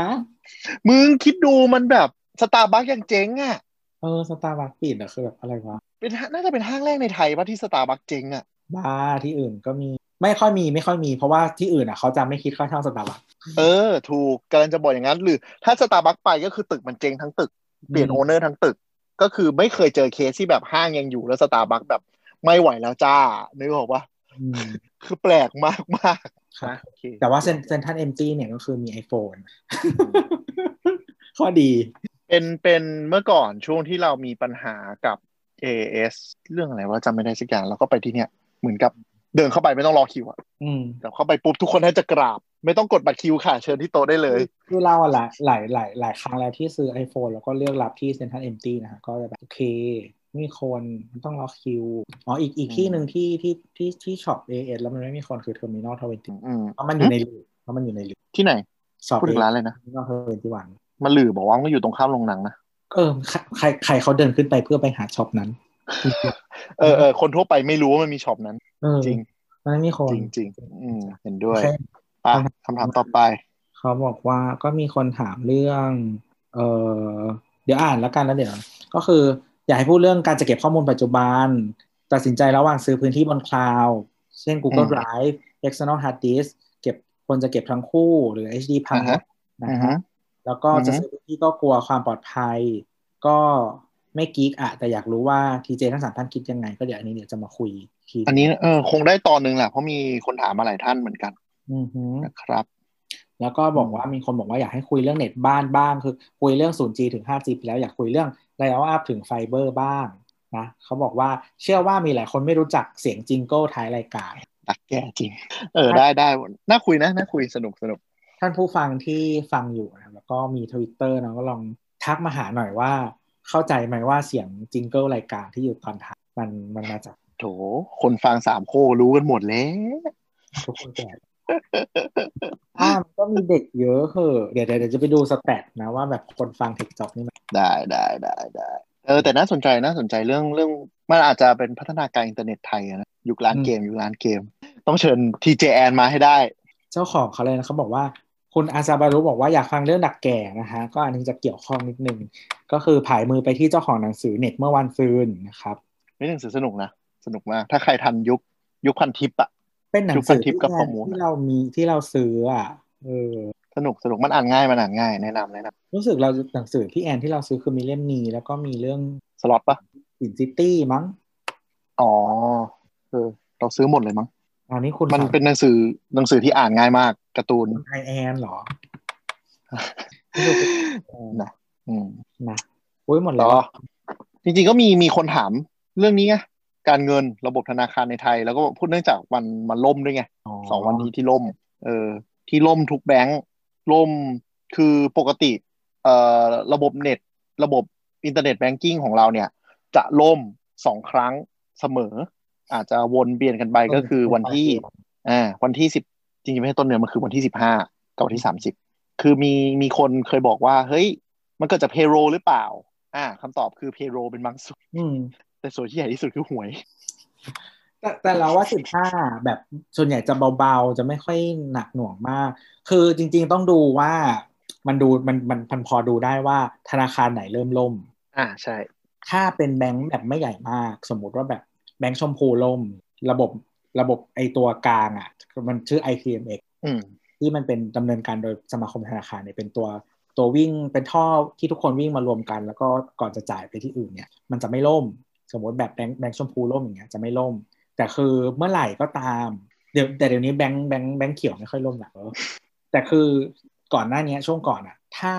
แบงค์เขียวล่มปุ๊บทั้งระบบล่มทันทีเออคือคืออ่าอธิบายโครงสร้างของระบบธนาคารไทยหน่อยนิดนึงคือ เอ่อมันดูเหมือนว่ามันจะเป็นเหมือนใยแมงมุม คือหมายถึงว่าแต่ละแบงก์อะเชื่อมต่อกันเอง แต่จริง ๆอะมันเป็นแต่ละแบงก์เชื่อมเข้าไปที่ระบบส่วนกลางที่เรียกว่าที่ตัวผู้ว่า ITMX อืม ITMX เนี่ยแจ้งวัฒนะครับเออทุกคนเนี่ยจะเชื่อมเข้ามาหากัน แล้ว ITMX ก็คือจะมีหน้าที่กระจาย transaction ก็คือคุยปลายทางให้ อืม คือมันเป็นกฎระเบียบของธนาคารแห่งประเทศไทยด้วยที่ว่า transaction ทั้งหมดต้องมาวิ่งตรงนี้ และ ITMX นอกจากเป็นตัว transaction แล้วเป็นตัว clearing house คือหมายถึงว่า ITMX จะมานั่งตั้งแต่สมัยยุคตู้ ATM หรือยุคเอ่อโอนเงินผ่านเคาน์เตอร์แล้วคือเขาจะมาเก็บ transaction แล้วก็เหมือนกับสิ้นวันอะเมื่อก่อนสิ้นวันมั้งเดี๋ยวนี้ไม่แน่ใจว่าเป็นสิ้นวันเปล่าก็คือเขาก็จะ settle ให้ว่าเงินเน็ตอะจะไปอยู่ที่แบงก์ไหนเท่าไหร่ ก็คือเขาดู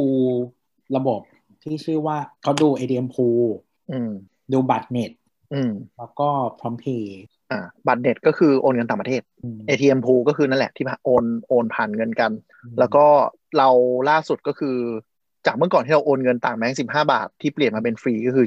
ย้ายมาใช้ระบบพร้อมเพย์เขาก็ดูระบบ settlement ตรงนี้หมดเลย ในประเทศก็มีบัตรเน็ตด้วย แต่ก็คืออีที่เป็นแพงนั่นแหละอีที่ค่าธรรมเนียมใครใช้ใครใช้โอนในประเทศวะบัตรเน็ตไอ้ก็คือระบบปิ้งอะมันเป็นระบบเหมือนบัตรเน็ตอะเออนั่นแหละอืมมันเปลี่ยนมาใช้พร้อมเพย์นะจ๊ะอืมก็ ก็คือทีนี้ทีนี้คือเนื่องจากธนาคารเนี่ยมันโยงใยกันระบบคือยังไงดี คือสมมติว่าแบงก์ชมพู transaction ภายในอะเขาล่มใช่ปะอืมแต่ transaction ที่เขาวิ่งไปเอ่อตรงกลางอะมันไม่เยอะมันยังรับได้ เออ อันเนี้ยจะไม่ดึงระบบล่ม แต่ว่าสมมติแบงก์เขียวอย่างเงี้ยแบงก์เขียวมีปัมัญนหาเยอะไงคือเขาเอาวิ่งไปที่อื่นเยอะ มันจะวิ่งมาตรงกลางเนี้ยก็คือมันจะดึงให้ตัวตรงกลางพังไปเลย แล้วอืมแบงก์อื่นอะก็คือจะมาใช้ต่อก็คือใช้ไม่ได้ แต่ว่า สมมุติว่าแบงก์เขียวกับ ITMX ล่มอะเราสมมติใช้แบบแบงก์ม่วงแบงก์น้ำเงินอยู่เนี้ยก็คือมัน internal transaction อะเขายังวิ่งได้อยู่ อืมใช่เหรอ ได้ถ้าเป็นถ้าเป็นข้างในของตัวเองอะที่ไม่ผ่านพร้อมเพย์อะวิ่งได้ อ๋อ หมายถึงว่าแบงค์ม่วงกันเองอย่างนี้ใช่ไหมใช่ใช่อ่าใช่ใช่ใช่ใช่คือเดี๋ยวนี้เข้าใจว่าทางทีมที่มันคอยเตะธนาคารออกจากระบบอะจะทำงานกันเร็วอืมก็คือเหมือนกับ สมัยก่อนเราเข้าใจว่าโปรโตคอลแรกก็คือเหมือนกับ รอ response ก่อนว่าล่มจริงนะ แล้วค่อยดีดแต่ตอนเนี้ยคือแค่มี spike นิดนึงปุ๊บเขาดีดเลย เพื่อไม่ให้มันล่มทั้งระบบ คือเข้าใจว่าเขาคงน่าจะ design protocol ใหม่ เพราะว่ามันเป็นมาตามพัฒนาการของการใช้ของคนด้วยคือ ทุกวันนี้คนไทยเราอะใช้ internet banking ไม่ว่าจะผ่าน mobile app หรือว่าผ่านเว็บเปิดอะไรก็ตามเนี่ย เยอะขึ้นแบบมากมากมากมากมาก เอ่อนอกจากทางแต่ละธนาคารจะสเกลเครื่องเข้ามารองรับแล้ว ITMX สเกลอืมเครื่องมารองรับแล้ว ยังไม่พอนะฮะไอ้โปรโตคอลการทำงานต่างๆ ก็คือต้องปรับเปลี่ยนไปด้วยอืมนั่นแหละทำให้มันล่มแล้วมันมีผลกระทบพยายามให้มันน้อยลง จริง ๆ แบงค์ที่ถูก report ว่าล่มบ่อยนะก็คือแบงค์ฟ้าอืมแต่คือฟ้าหรือแบงค์น้ำเงิน น้ำเงินน่ะ น้ำเงินมันไม่มีใครคุยด้วยอยู่เลยน้ำเงินล่มบางทีก็ไม่รู้ เพราะอะไรเข้าแอปไม่ได้ใช่คือเออน้ำเงินล่มไม่ได้ล่มที่ระบบแอปแม่งล่มเออคือ transaction ไม่ได้มีปัญหา เพราะมึงไม่มี transaction แอปมึงมีปัญหาเองอ่าใช่เปลี่ใช่ยนใช่แต่มือแบถืงอค์แบกูงค์ก็ต้ฟ้าองไปสาขาอีกบ้าใช่ใช่แต่แบงค์แต่แบงค์ฟ้าแบงค์ฟ้าล่มแบงค์ฟ้าจริง ๆ คือถ้าตามรีพอร์ตของธนาคารแห่งประเทศไทยอะแบงค์ฟ้าล่มค่อนข้างเยอะ แต่ว่าซึ่งจริง ๆ ก็คือจะได้รับผลกระทบว่าใครครับข้าราชการ ก็จะใช้แบงค์ฟ้ากันเยอะแล้ว คือ เอกชนน่ะบางทีเงินเดือนมันไม่ได้ออกพร้อมกันมันเหลื่อมกัน แต่ละบริษัทอาจจะออกไม่ไม่นี่กันก็คืออย่างอย่างเราปัจจุบันเนี้ยเงินเดือนออกที่ยี่ห้าอ่าแต่เคยอยู่บริษัทที่ออกวันที่ยี่สิบอืมอืมก็คือเหลื่อมกันใช่ไหมแต่ข้าราชการทุกคนออกพร้อมกันมาใช้แบงค์เดียวอืกันมอืมยกยกเป็นข้าราชการทหารเดี๋ยวต้องต้องต้องพูดว่าที่ที่ตะกี้เปลี่ยนโปรโตคอลคือเราจะสังเกตว่าเดี๋ยวนี้เราเข้าโมบายแบงกิ้งเวลาแบงค์ไหนล่มปุ๊บมันจะมันจะเกรย์เอาไปเลย มันจะกดไม่ได้ไปเลย อันเนี้ยมันเป็นโปรโตคอลใหม่ สมัยก่อนต้องแบบกดกดเข้าไปจนถึงแบบโอนแล้วบอกว่าทำไม่ได้ แต่ตอนเนี้ยถ้า ITMS ดีดใครออกจากระบบปุ๊บ มันจะเขาจะเหมือนกับส่งสัญญาณไปว่าให้ดีดไอ้เนี้ยออกจากระบบแอปไปเลย ไม่ต้องโอนเอออมแล้วก็ที่ตะที่ตะกี้บอกว่าสิบห้ามีผลกระทบเยอะคือหนึ่งหวยออก หวยเนี่ยวอลลุ่มเยอะโคตรโคตรโคตรโคตรโคตรโคตรหวยใต้ดินเออเออหวยใต้ดินขอโทษเขาถึงนั่นแหโอละนกันใช่ เยอะมากแล้วก็อย่างที่สองก็คือ วันที่สิบห้าหลายบริษัทจะเป็นวันที่แบบเคลียร์เอ่อ จ่ายบิลจ่ายเอ่อเช็คทั้งหลายอะเป็นกระช่วงกลางเดือนเช็คออกจ่ายแบบอืมให้ vendor นู่นนี่นั่น ใช่ใช่มันก็จะเลยไปหนักสิบห้าแล้วก็ปลายเดือนที่จะหนัก คือเงินเดือนเงินเดือนคนอะไม่เท่าไหร่ เพราะว่าอย่างที่ตัวบอกมันกระจายมันจะยี่สิบถึงสามสิบมันจะกระจายค่อนข้างเยอะ คือบางบริษัทที่เคยมีนโยบายจ่ายวันสุดท้ายก็เลื่อนขึ้นมาแล้ว เพราะว่าบางทีมีปัญหา เนื่องจากบัญชีแบบงานเยอะ คือตอนคือ บัญชีเปโรอะหมายถึงว่าเงินเข้าทุกคนอะ มันจะไม่ค่อยอืมมีปัญหา เพราะว่าธนาคารอะเขาเขาจัดการไว้ให้แล้วเพราะเขารู้อยู่แล้ว ว่ามันอืมมีเท่าไหร่อะไรยังไง คือส่วนใหญ่ถ้าใครสังเกตเงินเปโรอะมันจะชอบเข้าตอนดึก อืมเขาไปเคลียร์ให้ดึกๆมันง่ายกว่าไงตีอะไรอย่างเงี้ยแต่ว่ามันมีปัญหาตอนที่พวกเราทุกคนอะถอนเงินจ่ายหนี้นั่นทั้งหลายเลยเพราะว่าอันเนี้ยมันบางทีมัน unpredictable ว่าแบบ จะเยอะจะน้อยหรืออะไรมันก็จะหลักใช่แล้วก็ที่ล่มล่าสุดสองวันวันนี้ก็คือเป็นการล่มแบบใหม่ ก็คือเมื่อก่อนเนี่ยเอ่อมีปัญหาเรื่องล่มก็คือการโอนเงินไปมาๆอืมแต่ที่ล่มรอบล่าสุดที่มันล่มกันทุกแบบทุกแบงก์เลย ติดติดดับดับๆคือเกิดจากระบบจ่ายบิน เราเข้าใจว่าคนเริ่มนิยมจ่ายบิลทางออนไลน์มากขึ้นเรื่อยๆเรื่อยๆเรื่อยๆจนมันถึงมันถึง capacity ของระบบแล้วอืมเข้าใจว่ามันเหมือนกับเวลาจ่ายบิลอะ สมมุติเวลา vendor เขาไปเปิดว่าให้จ่ายบิลผ่านช่องทางแบงก์ไหนได้ เหมือนเวลาเราไปดูสลิปที่มันจะมีข้างล่างอะอืมมันจะมีเหมือนเหมือน vendor code แต่ละแบงก์อยู่อะไรเงี้ยแล้วเหมือนกับถ้า transaction ของแบงก์มันเข้าไปอืมเข้าไปแบบพร้อมๆ กันหลายๆเจ้าอะอืมแล้วเป็นเซิร์ฟเวอร์ฝั่งที่คนรับบิลมีปัญหาปุ๊บอืมระบบมันจะดีดเข้ากลับไปที่แบงก์อืมแล้วแบงก์บางทีมันก็แล้วแต่การเขียนโปรโตคอลว่า จะให้ซ้ำไหมหรืออะไรแต่เงี้ยรอพอคนซ้ำอ่าหรือว่าโฮพอคนอืมอ่า บางคนซ้ำเยอะๆปุ๊บก็พอมันลงดึงปุ๊บ มันก็จะดึงกันเป็นทั้งระบบนั่นแหละก็คือแต่ว่าจริง ๆ ซึ่งจริงๆบางทีมันมีปัญหากับผู้บริโภคตรงที่ว่าเออถ้าเราจ่ายไม่สำเร็จเนาะมีค่าปงค่าปรับนู่นนี่นั่นอะไรเงี้ยก็ใช่มันมี alternative ก็อย่างเช่นว่าจะไปจ่ายจะตัดอัตโนมัติ อันเนี้ยจะไม่มีปัญหาเลย เพราะว่าระบบเป็นเป็นสิ่งที่แบงค์เขารู้อยู่แล้วเขาก็จะไม่ไม่ค่อยมีแบบหรือว่าถ้าจ่ายผ่านบัตรเครดิตอะมันจะวิ่งอีกทางนึง อืมอันเนี้ยก็จะไม่มีปัญหาเหมือนกันเพราะว่าทางวิ่งมันคนละทางหรือว่าบางคนเดี๋ยวนี้ชอบจ่ายผ่านพวกเว็บช้อปปิ้งเอ่อต่างๆ ซึ่งอันนั้นครับส่วนใหญ่น่าจะใช้บัตรเครดิตมั้งเออก็คือทางวิ่งก็จะเป็นอีกทางหนึงเหมือนกัน ก็จะไม่มีปัญหานะใช่ใช่อันนี้คือพวกส่วนใหญ่เหมือนเราแบบเติมเงินมือถือผ่านระบบแบงก์หรือว่าจ่ายบิลที่ต้องมีค่าธรรมเนียมสิบบาทสิบห้าบาทอะไรเงี้ยค่าน้ำค่าไฟจะเป็นระบบแบบไหนอะไรอย่างเงี้ยซึ่งเดี๋ยวนี้หลายคนชอบไปจ่ายผ่านเว็บช้อปปิ้งเพราะมันได้ cashback ได้แต้มได้อะไรก็อ่าก็ต้องดู แต่ก็น่าน่าจะ คิดว่าน่าจะได้รับการแก้ปัญหาแล้วเดี๋ยว report ตัวชัดเจนว่าปัญหา cause อะไรยังไงน่าจะออกมา soon อะแต่เขาต้องแก้ปัญหาเพราะธนาคารบ้านเราไม่เห็นห่วยนะค่อนข้างแก้ปัญหากันเร็ว คือเราพัฒนาระบบพร้อมเพย์มาเร็วมากแล้วเราดีขึ้นเรื่อยๆจริงอืมๆมันเลยทำให้หวยบูมไงหวยออนไลน์แม่งเยอะโคตรโคตรโคตรโคตรอืม เมื่อไหร่เขาจะ capitalize สิ่งนี้นะนะก็รอดูกันต่อไป ครับผม ก็มีอะไรอีกไหมน่าจะหมดแล้วแหละ เออ หมดแล้วแหละใช่ทีหนึ่งแล้วค่ะ ใช่จ้า ก็ จริงๆ ยังมีคนถามเรื่องตัวโปรของ iPhone มาอยู่นิดหน่อยนะอืมโปรไหนดีสุดโปรไหนดีสุดโปรไหนที่สุด โปรที่ชอบที่ชอบ เสียงเมื่อกี้หมอประวินนะครับ จากรายการคุณหมอขาไม่ช่วยเลือกเลยโปรลงตรงนี้ช่วยเลือกหน่อยสิ โปรไหนดีสุดหรอ จริงๆจะบอกว่าอันที่ดีที่สุดแต่ยุ่งยากที่สุดคืออ่าพยายามเอาแต้มที่มีกระจายกระจายทั้งหมดเทเข้าคะแนน The One Cardแล้วก็โอนอีกรอบหนึ่งแล้วก็เอา The One น่ะไปลด เพราะว่า The One มันจะได้ลด ถ้าไม่มีบัตรเครดิต T1 จะได้ลด 15%แล้วก็ได้โปรของพวกบัตรเครดิตเพิ่มอีก แล้วก็แต่ถ้ามีบัตร T1 รู้สึกมันจะได้เยอะนี่ เท่าไหร่ยี่สิบคือมันจะได้ตัวมันเองอะได้หกอยู่แล้วอืมหกแล้วเหมือนจะได้ได้คะแนน on top ขึ้นไปอีกเยอะกว่าชาวบ้านจำไม่ได้แต่ว่เท่าไหร่จริงๆต้องลองเช็คเช็ควันที่ไปซื้อด้วยเพราะมันจะมีโปรประจำวัน ที่บางทีอะสมมุติว่าแบบซื้อในห้างซื้อใน Power Buy ครบเท่าไหร่เท่าไหร่ได้คูปอง ได้แบบเป็นแบบ cash voucher หนึ่งสองสามสี่ห้าแล้วก็แต้มคงแต้มคูณอะไรอืมอืมแล้วก็เพราะว่าในคืออย่างอย่าง power mall กับ power buy มันจะมีโปรทับห้างอีกอันหนึงคือสามารถเราแบบบินที่ไปซื้อไปเบิกคูปองได้เบิกเครดิตเงินคืนได้อะไรอย่างนี้ จริง ๆ วีคที่แล้วที่ผ่านมามันจะมีนี่ด้วย ใช้แต้ม AS เท่ายอดอืมอ๋อ คือนอกจากใช้ที่ AS ได้แล้วเนี่ยอันนี้ใช้ในห้างได้ก็คือหนึ่งร้อยพอยต์หนึ่งร้อยบาท ซึ่งปกติมันยอดของ AS มันจะเป็นสองอืมอืมอืมอืมบัตรเดอะเอ๊ะวันนี่คือ โทษทีบัตร The One นี่คือ ก็คือซื้อที่ Power Buy ถูกปะใช่ มันจะมีบัตรบัตรสะสมแต้มเรียกว่า The One บัตรเครดิตจะเรียกว่า T1 เออ มันจะคนละส่วนกัน The One Credit Card ไม่แต่เขาเมื่อก่อนเขาเรียกว่า The One Credit Card แล้วคนงงเขาก็เลยเปลี่ยนเป็น T1แต่ว่าถ้าคุณใช้เอ่อ tier The Black นะครับเออมันจะไม่เป็น T1มันจะเป็นชื่อคุณแล้วก็เป็นเลขหนึ่งแบบมีความ clean สูงมากอะ The Black The Black แบบอะไรวะบัต The Black ก็ The คือถ้า Black แบบคืออะไรวะสมมติชื่อหมอประวินอะมันจะเป็นแบบ P1 เพื่อเพื่ออะไร ให้มีดูความฟิคอสตอมไมซ์เออแต่ถ้าแต่เราชื่อตัว T อยู่แล้วคือไม่มีประโยชน์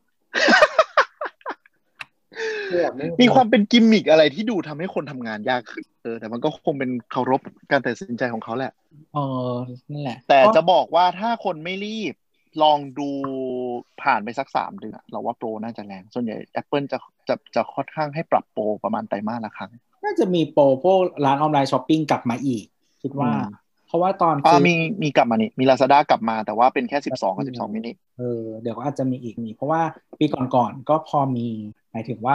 แต่ว่าแต่ว่าจริง ๆ วันนี้มันวันที่สองแล้วอะบางโปรอะเขาจะไม่มีโปรแรงสุดตอนช่วงเปิดตัวแล้วเขาจะส่วนใหญ่มันจะถึงวันที่ยี่สิบเก้าอ่ายี่สิบเก้าบางบางค่ายถึงวันที่บางสามบางบัตรบางบัตรเออก็ต้องลองเช็คอ่าก่อนว่าแบบโปรหมดยังเพราะว่าช่วงเหมือนอย่างแบบสมมติว่าแบบภายในช่วงเปิดตัว cashback สมมติว่าแบบห้าเปอร์เซ็นแล้วหลังจากนั้นมันเหลือแค่สามอืมและสุดท้ายคืออย่าลืม เช็คด้วยว่าแต้มบัตรเครดิตสามารถไปทำอย่างอื่นได้ดีกว่าไหม เพราะว่าตอนนี้ตอนที่เปิดตัวใหม่เราก็ตื่นเต้นว่าแต้มบัตรเครดิตอะลดได้ ส่วนใหญ่จะประมาณสิบสามถึงสิบห้าเปอร์เซ็นอืมแต่แบบอีแบ็กไฟเ a y ที่ผ่านมาคือแบบแม่งเอาไปลดห้างได้แบบยี่สิบเปอร์เซ็นเกือบทุกบัตรลดอืมลดกันแรงอยู่อะเออ ก็คือแบบก็อาจจะเก็บเงินแล้วไปแลกซื้อของอย่างอื่นที่จะใช้อยู่แล้วอะไรเงี้ยก็ลดได้แรแต่งอย่างแต่อย่างในห้างนี้ต้องใช้กับ power by power mall อะอ่าอ่าแต่พวก powerball รู้สึกจะไม่ได้ ไม่ได้ยี่สิบเปอร์เซ็นแต่ยี่สิบเปอร์เซ็นแบบต้องใช้พวกซื้อของจุกจิกทั่วไปอะไรเงี้ยอืมก็บางคนจะซื้อเฟอร์นิเจอร์เฟอร์นิเจอร์อะไรอย่างเงี้ยกระโปรงกระเป๋ารองเท้าอะไปใช้พวกนั้นก็ได้ cash ได้เครดิตเงินคืนถึงยี่สิบเปอร์เซ็นก็โหดอยู่อืมคือบางบางห้างเขาจะล็อกหมวดอืมเพราะว่าแต่ละหมวดอะ margin มันไม่เท่ากัน ซึ่งปกติของอิเล็กทรอนิกส์ใช่ใช่ก็ลองดู แต่ว่าคือแต่คือ margin อืมแต่เห็นได้ชัดเลยว่าอย่างอย่าง The One เนี่ยก็ถ้า Power Buy อะมันห้าสิบบาทหนึ่ง point แต่ว่าถ้าเป็นที่ ถ้าเป็นในห้างอื่นในส่วนอื่นๆนะแบบยี่ห้าบาทหนึ่งอืมอืมต้องดูมันต้องดูจุกจิกเยอะอ้อแล้วก็สุดท้ายที่สำคัญ ไปใช้โปรบัตรเครดิตอะไรอย่าลืมดูด้วยว่าบัตรนั้นต้องส่ง SMS เพื่อลงทะเบียนก่อนหรือเปล่า ไม่งั้นอาจจะปิวไปฟรีแล้วก็ลองดูไว้ด้วยว่า cashback มาตอนไหนๆอ่าบางบางบัตร cashback มาเมื่อคุณผ่อนครบแล้วอ่าบางบัตร cashback มาประมาณเดือนหนึ่งอะไรอย่างเงี้ยก็หมายถึงว่าควรจะ ควรจะจดไว้หรืออะไรนิดนึงโน้ตไว้ เพราะว่าบางทีอะค่ายมันก็พลาดเว้ย ถูกคือคืออ่าอย่างนี้กระบวนการเล่าให้ฟังเลยแล้วกันนะคือ พวกร้านร้าน ไม่ว่าจะค่ายมือถือหรือว่าร้านที่เราไปซื้อเนี่ย เขาจะต้องเอาสลิปเราเนี่ย ไปทำเข้าระบบกับทางบัตรเครดิตอีกทีนึง เพื่อให้ยอดมันตรงกันอืมนึกออกไหมอย่างเช่น สมมุติเราเราเอาเราเอา Citibank รูด AIS ปุ๊บAIS เขาก็ต้องเก็บยอดเราเนี่ย ไปทำเรื่องขอเครดิตเงินคืนให้เราอืม ซึ่งส่วนใหญ่บางที ถ้ามันไปช่วงวันแรกๆมันจะไม่ค่อยพลาดเพราะมันจะไปเป็น batch เลยอืมแต่บางทีมันเราไปแบบช่วงแบบสาขาที่คนไม่ยุ่งหรืออะไรเงี้ยบางเนี้ยแล้วบางทีมัน key พลาดหรืออะไรพลาดมันก็จะหายไป แล้วบางทีก็จะไม่ได้ cashback ไปเลย ต้องระวังอืมแล้วบางที cashback ที่เจอ common ที่สุดคือ60วันหลังจากจบแคมเปญอืมซึ่ง e แคมเปญเนี้ยบางทีก็คือปลายปีหรือปลายเดือนหนึ่งแล้วบวกไปอีก60วัน เพราะฉะนั้นคุณจะได้ cashback เดือนสามอะไรเงี้ยปีหน้า ก็คือแต่ละแต่แล้วแต่ละบัตรอะแคมเปญมันอืไม่เท่ากันอย่างที่บอกว่า คือบางทีเขาอาจจะไม่ได้นับ สมมุติว่าโปรแบบแรงสุดหมดยี่สิบเก้าแต่ยังไม่จบแคมเปญนะแคมเปญกูถึงกุมภาที่ยังมีแบบอี cashback น้อยๆอยู่อะไรเงี้ยก็คือนับจากสิ้นอันนั้นอะแล้วก็ไปอีกรอจนเหงือกแห้งอะบางทีเออก็คือบางทีคุณอาจจะไม่ได้คาดหวังว่ามันจะได้ใช้เงินเงินเนาะแต่ว่าแบบจดไว้ว่าเผื่อมึงไม่ได้จะได้โทรไปตามเออเออเออแต่ อยากจะบอกว่ามีเคสไม่ได้ไม่ได้บ่อย บ่อยอยู่ อืมไม่คือทุกคนควรจะดูบิลแจ้งหนี้บัตรเครดิต หรือธนาคารที่ดีๆ แอปมันจะค่อนข้าง real-time ครับนะจ๊ะประมาณนั้นไม่น่ามีอะไรแล้วมั้งคิดว่าส่วนใหญ่ที่เหมือนเคยพูดไปว่า telco ก็ก็เป็นตัวเลือกแรก ๆ ที่น่าสนใจอยู่ดี ยังไงก็ลองดูอ๋อแล้วก็ที่ถามไปอะครับ เรื่องอะไรนะเคลมอะเคลม เรื่องเคลมซื้อที่ไหนเคลมเหมือนกันใช่ไหมถามตอนไหนวะ อ้าวนะใช่อะใช่อะอะตอบตอบให้ใช่ซื้อซื้อที่ไหนเคลมเหมือนกัน สินค้า Apple จะไม่มีประกัน7วัน ไม่ว่าจะซื้อผ่านช่องทางไหนก็ตาม คือสมัยก่อนน่ะมันมีสมัยก่อนที่เออที่เราจะไม่ค่อยเห็นโทรศัพท์ที่คือเขาเรียกว่าอะไรตั้งแต่สมัยที่มี True คนเดียวอย่างเงี้ยมาจนถึงสมัยที่มี AS มี d t แทมาขายเนี่ย แรก ๆ ก็คือ เหมือนประมาณว่าลักษณะการทำงานอาจจะต่างกันเหมือนตอนนั้น Apple อะไม่ค่อยได้เข้ามาดูอะไรเท่าไหร่ แล้วก็เหมือนลักษณะก็คือทาง carrier อะเขาซื้อเครื่องมา เขาจึงจะรับผิดชอบกระบวนการที่กระจายสินค้าเคลมอะไรทั้งหมด ทุกคน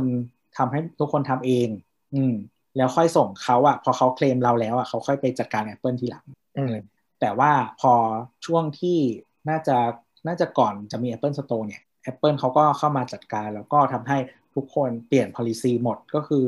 จากเดิมที่เคยจะมีเปลี่ยนเครื่อง 7 วันหาเหวบ้าบออะไรเนี่ยก็คือจะไม่มีแล้ว แล้วก็ไม่ว่าซื้อจากที่ไหนเคลมกับ Apple เท่านั้นรู้สึกจะเป็นช่วง iPhone 6s หรือ 7 เนี่ยแหละที่เปลี่ยน policy ตั้งแต่ตั้งแต่เริ่มที่เริ่มที่เราเห็นอะไรเนี่ยศูนย์ iServe ศูนย์ iMedic อะช่วงนั้นแหละอืมก็เนื่องจากว่าเนื่องจากว่าไม่แน่ใจเคยเล่าไปยังก็คือนั่นแหละ มันมีการโกงค่อนข้างเยอะอืม เหมือนเคยเล่าไปในสาวสาวสาวช่วงที่ไป Apple Store ว่ามันเกิดจากการแบบ เออคนน่ะ มีประกัน7วันปุ๊บ สิ่งที่เขาทำก็คือเอาเครื่องไปปุ๊บ แล้วเขาก็เหมือนกับไปล้วงอะไหล่ข้างใน หรืออะไรก็ตามแต่ แล้วก็ไปเคลมว่าแบบเครื่องเปิดไม่ติดอะไรเงี้ยแล้วเนื่องจากว่าแบบพนักงานหน้าร้านของของดีลเลอร์ก็ไม่ได้มีความความรู้มากพอที่จะได้จะดูได้ว่ามันเป็นปัญหาจริง ๆ ก็คือเปลี่ยนเครื่องให้ลูกค้าไปก่อน แล้วก็ส่งเครื่องกลับไปเคลม แล้วปรากฏว่า Apple ก็เปิดมาว่า อ้าว มันมีปัญหาที่ไม่ได้เกิดจากเจ็ดวันแบบเขาเรียกว่าเอ่อดี DOA มั้งในสักอย่างแบบมีปัญหาตอนเปิดมาอืม Apple ก็จะเลยไม่ไม่จ่ายตังค์คืนให้เทลโค ก็จะเอาเครื่องเน่าๆตีกลับไปที่เทลโคอืมแล้วเทลโคก็บอกว่าโอ้ยไม่ไหวแล้วโว้ยอืมเครื่องมากองเป็นร้อยอะแล้วคือพนักงานหน้าร้านที่เขาสมัยก่อนที่เทลโคทำเนี่ยที่เขาเคลมอะเขาไม่ได้มีความชำนาญในการเอ่อดู Product หมายถึงว่า ดูหาจุดบกพร่องนู่นนี่นั่นอะไรเงี้ยแล้วก็การพิจารณาให้เคลมอะเหมือนแบบบางคนก็ง่าย บางคนก็ยากมันนู่นนี่นั่น เหมือนมาตรฐานมันค่อนข้างแตกต่าง พอสมควรอะไรเงี้ยคืออย่างเราเคยเราเคยไปเคลมตอนนั้นในโฟนห้ามั้งคือเหมือนแบบเหมือนอะไรว่าเปิดแล้วมันอืมจำไม่ได้อะจอมีอะไรสักอย่างอะไรมาซึ่งไม่ได้ไม่ได้ไม่ได้เป็นอะไรมากเหมือนแบบแนว แนวดูว่าอาจจะเป็นซอฟต์แวร์อะไรอย่างเงี้ยก็ไปอืมไปเคลมแล้วก็เคลมได้เลยพารากอน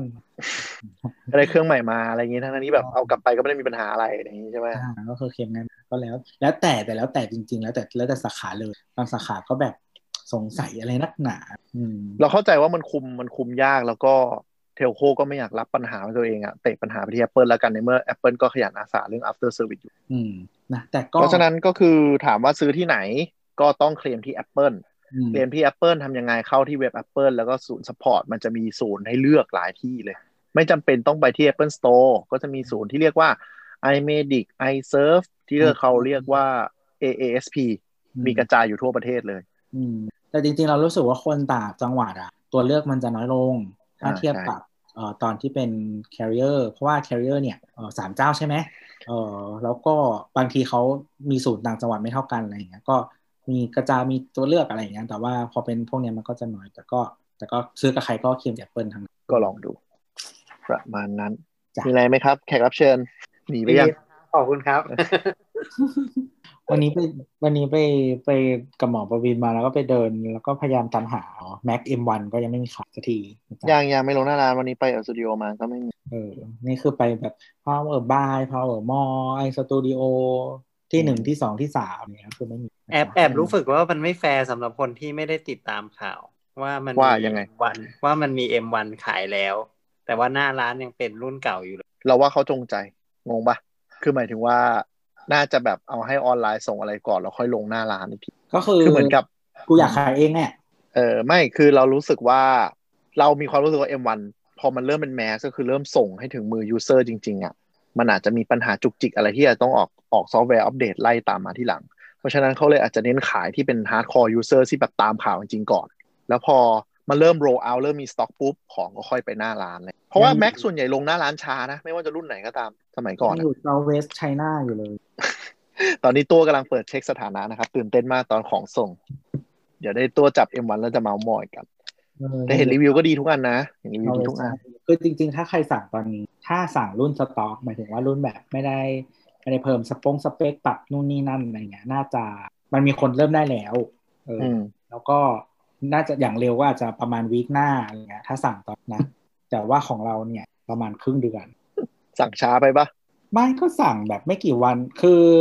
หลังจากขายในไทยอะประมาณสองวันที่สองนะก็คือสั่งเลยแต่ว่าช้าช้าช้า hardcoreอร์เขาเปิดปุ๊บเขากดเลย แต่ว่าแบบกดปรับสเปคด้วยไงก็คือแบบเพิ่มแรมนู่นนี่นั่นเปลี่ยนคีย์บอร์ดอะไรอย่างเงี้ยเออเข้าใจว่ามัน ก็เลยจะไม่ได้นานนานไม่ได้รุ่นที่อยู่ในพร้อมส่งเขาก็เลยจะต้องรอไอ้นี่นิดนึง แต่ที่เคยสั่งอืมมาทุกครั้งถ้า customize ก็คือส่งจากเซี่ยงไฮ้ตลอด เออแต่ว่าถ้าถ้าใครไม่ customize อะมันจะส่งจากสิงคโปร์อ๋อเออใช่สต็อกสต็อกไม่เขาจะมาอยู่ที่สิงคโปร์จะเร็วหน่อยใช่ใช่แต่ว่าถ้าใครสั่งแบบปรับสปงสเปคอะไรเงี้ยก็คือมาส่วนใหญ่จะมาจากเซี่ยงไฮ้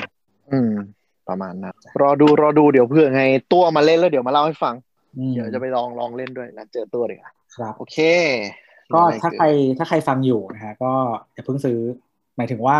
อย่าเพิ่งซื้อของที่มันอยู่หน้าร้าน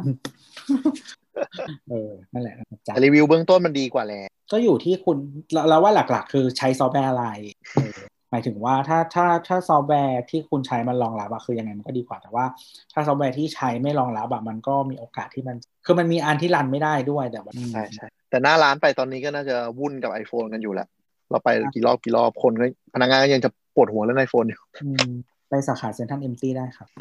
เหรียญยี่สิบโอเคอะและสำหรับวันนี้นะครับ ก็เอ่อจบแล้วนะครับ ก็ถ้าใครอยากคุยกับลำลากันไปก่อนอยากอยากคุยกับเราเอ่ออยากส่งคำถามมีไอดงไอเดียนู่นนี่นั่น หรือว่าจะจะด่าจะอะไร ก็ส่งมาได้ที่ Twitter นะครับ @techjocktalk หรือว่า hashtag techjock ก็ได้ ได้ครับ เทคจ็อกถอดถุง techjock ถอดถุงนะครับและสำหรับวันนี้ก็สวัสดีครับ สวัสดีครับ